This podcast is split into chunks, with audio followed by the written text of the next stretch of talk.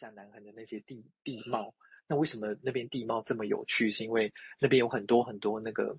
就是皱褶哦，就是那个岩石上面会有很多皱褶。那那个皱褶代表的就是那个菲律宾板块向欧亚板块推挤。它上面是它那个节目是说，每年好像会以八十二 millimeter 的的那个距离哦往欧亚板块推挤。那每一个皱褶就代表一次推挤哦。那我们看到的就是一个推挤，可是也许在那个推挤发生的当下，可能都会造成一个大地震哦，所以那个每个每个那个皱褶可能都是一个大地震的遗迹。那我觉得其实就很像我们在看，为什么这会觉得说跟古典理论是有一点不一样，是因为，嗯，我我觉得古典理论我们都会讲要用说的嘛，是一种 talking therapy。不过我觉得如果我们用这个地震来想象的话，它真的就是一个。就是无从诉说的地震哈，那，嗯，他他必须要透过我们的再再去重新的思考跟理解，好，以上。好啊，这个理解我今天整个在等一下见面会从开一个角度再谈谈这个想法，可以扩展我们的想法。好，我们现在请建佑再谈谈那个想法，谢谢。嗯，对啊，就刚刚守宏医师举那个地震的例子很很明显哦，就是。我们现在再怎么说都没有办法让自己或让眼前的人，他们直接经验到那个地震的震，那是什么？那是一个从地上的，我连站都，我连站着那个应该要很稳固的地方都在震动的那个恐惧，那个真的是不是说可以说出来的。好，那下一段就是原本上一段。比方说，他想要先先来提提的，就是他在他的前面案例讨论里面没有去触及到的东西。他说，对于连结的攻击，就对 attack on linking 哈，它是起源于克莱恩所说的这个偏执分裂位置 paranoid schizoid position 哈。那这个时期主要是部分客体的关系。呃，如果牢记病人跟他自己以及与他与非他自己的客体。都是部分客体关系的话，那这有助于理解，像是病人会说，呃，it seems，就是英文是 it seems，那我们可以翻译成看起来或似乎这样子的短语作为开头的那些话，而这些短语呢，通常是被严重有严重困扰的病人在某些情况下使用的，而这些情况下呢，如果是没有那么困那么多的困扰的病人，他可能会说。呃，我认为，I think，或我相信，I believe。那所以当这个病人说“吼，it seems” 的时候呢，他通常指的是一种感觉，一种 “it seems” 的感觉，一看一种看起来的感觉。这种感觉是他心灵的一部分，但没有被作为整个客体的一部分被观察到。就是不只是他看外面的客体都不是一个完整的，他连看他自己都不是一个完整的客体。所以这个部分客体呢，它它，当我们说部分客体 （part object），就会我们会去想象到说，哦，这个是不是一个解剖概结构的概念啊？像是一个乳房啊，一只手啊等等的。可是这件事哦，是其实各样他们也可能会用一种具体的图像来去作为一个思想单位的。的这个倾向，他被这个倾向给助长了，那这是有误导性的，因为部分客体哦，它不仅是跟这个解剖结构有关系，而其实是跟功能有关系。它是一个功能，而不是说我真的少一个乳，多一个只看到一个乳房，只看到一只手，而它不是与解剖结构结构有关，而是与它生理的，它如何的活有关系，不是跟乳房有关，而是与喂养被下毒了。被爱了，被恨有关系，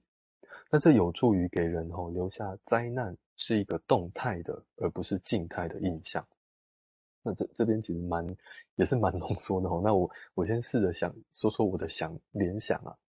呃，这个 it seems 这个看起来吼像是一种不太确定，呃，这不是一种，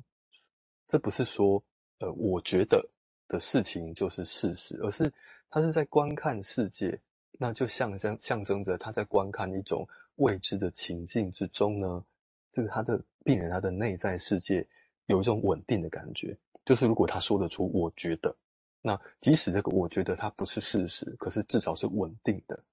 那就如同维尼卡说的啊，因为生命早年呢，妈妈妈的全神贯注下呢，宝宝可以安然的相信有一种有一种力量，他自己有一种声音是可以支持他度过种种未知的孤独的等等的。但是当他没有办法说我觉得，而只能说 it seems 的时候，可能他心里面是没有这样子的力量的。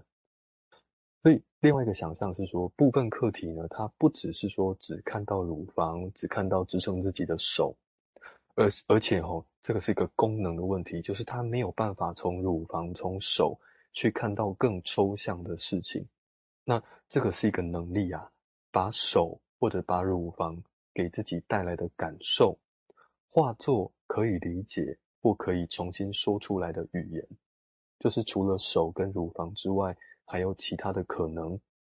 那这种内在世界的两人或三人关系，这个意思是说，我心中看到手之外，我还可以去想到手还有其他的，例如我被抱着的感觉，我我感到很安定的感觉。这个两种可能，三种可能，这个内在的两人甚至三人的关系，它因为它在，所以它区别了我，而不再只是 it。就是因为已经有个两个人了，三个人了，所以我知道我是我，而不再只是什么都没有的 it。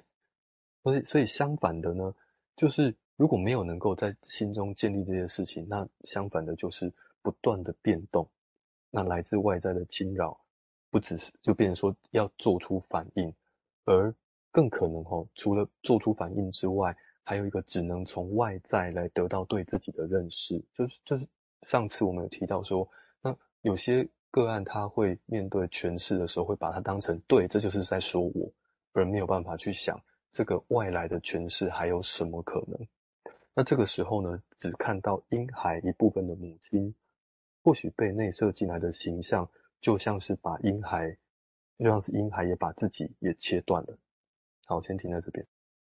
好，谢谢哈。那这一段其实是蛮精彩的，但是当然这里面很多。细节可以大家慢慢的消化哦。那我想其中一点就是所谓的部分客体、部分特质哦。我想这个刚刚也讲得很清楚，嗯，就是不是只是指嘴巴跟乳房这样而已，因为那个是一个解剖上的东西，而是中间产生了什么功能，还有其他的感受哦。这个就像大家会以为这个好像是不是只有小时候会讲没有？现在你。长大了之后，你认识一个人，你会想要跟这个人在一起，你会想跟那个人结婚，常见啊。比如说一个被虐待的一个小女孩，长大的过程一直不希望跟，其实要脱离这个家庭，要找的人跟父母都不一样。但是为什么他在他很早就结婚，找了对象跟男人一样？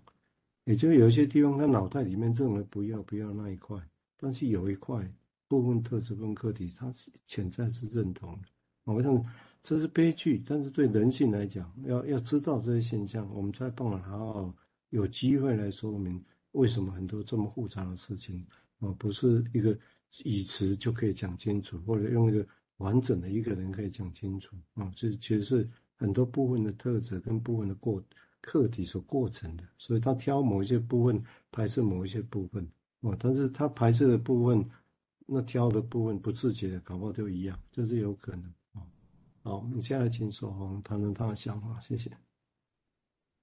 嗯，我们在讲部分课题啊，我觉得那个应该是从很外面来看，然后我觉得对，嗯，婴孩来讲，他们应该是，我我觉得可以把它理解成就是部分经验，然后它就是一个片片段段的经验。那，嗯，因为这种经验呢，其实是还在一个没有主体性发展的阶段而产生的。那如果用 Winnicott 语言来看的话，就是他还没有发展到一个所谓的 I am 的这个阶段呢、所以他就呃没有办法说出那种类似像我认为、我相信，而是用一个看起来似乎是怎么样的一个状态。好，上。对啊，我想所以有一些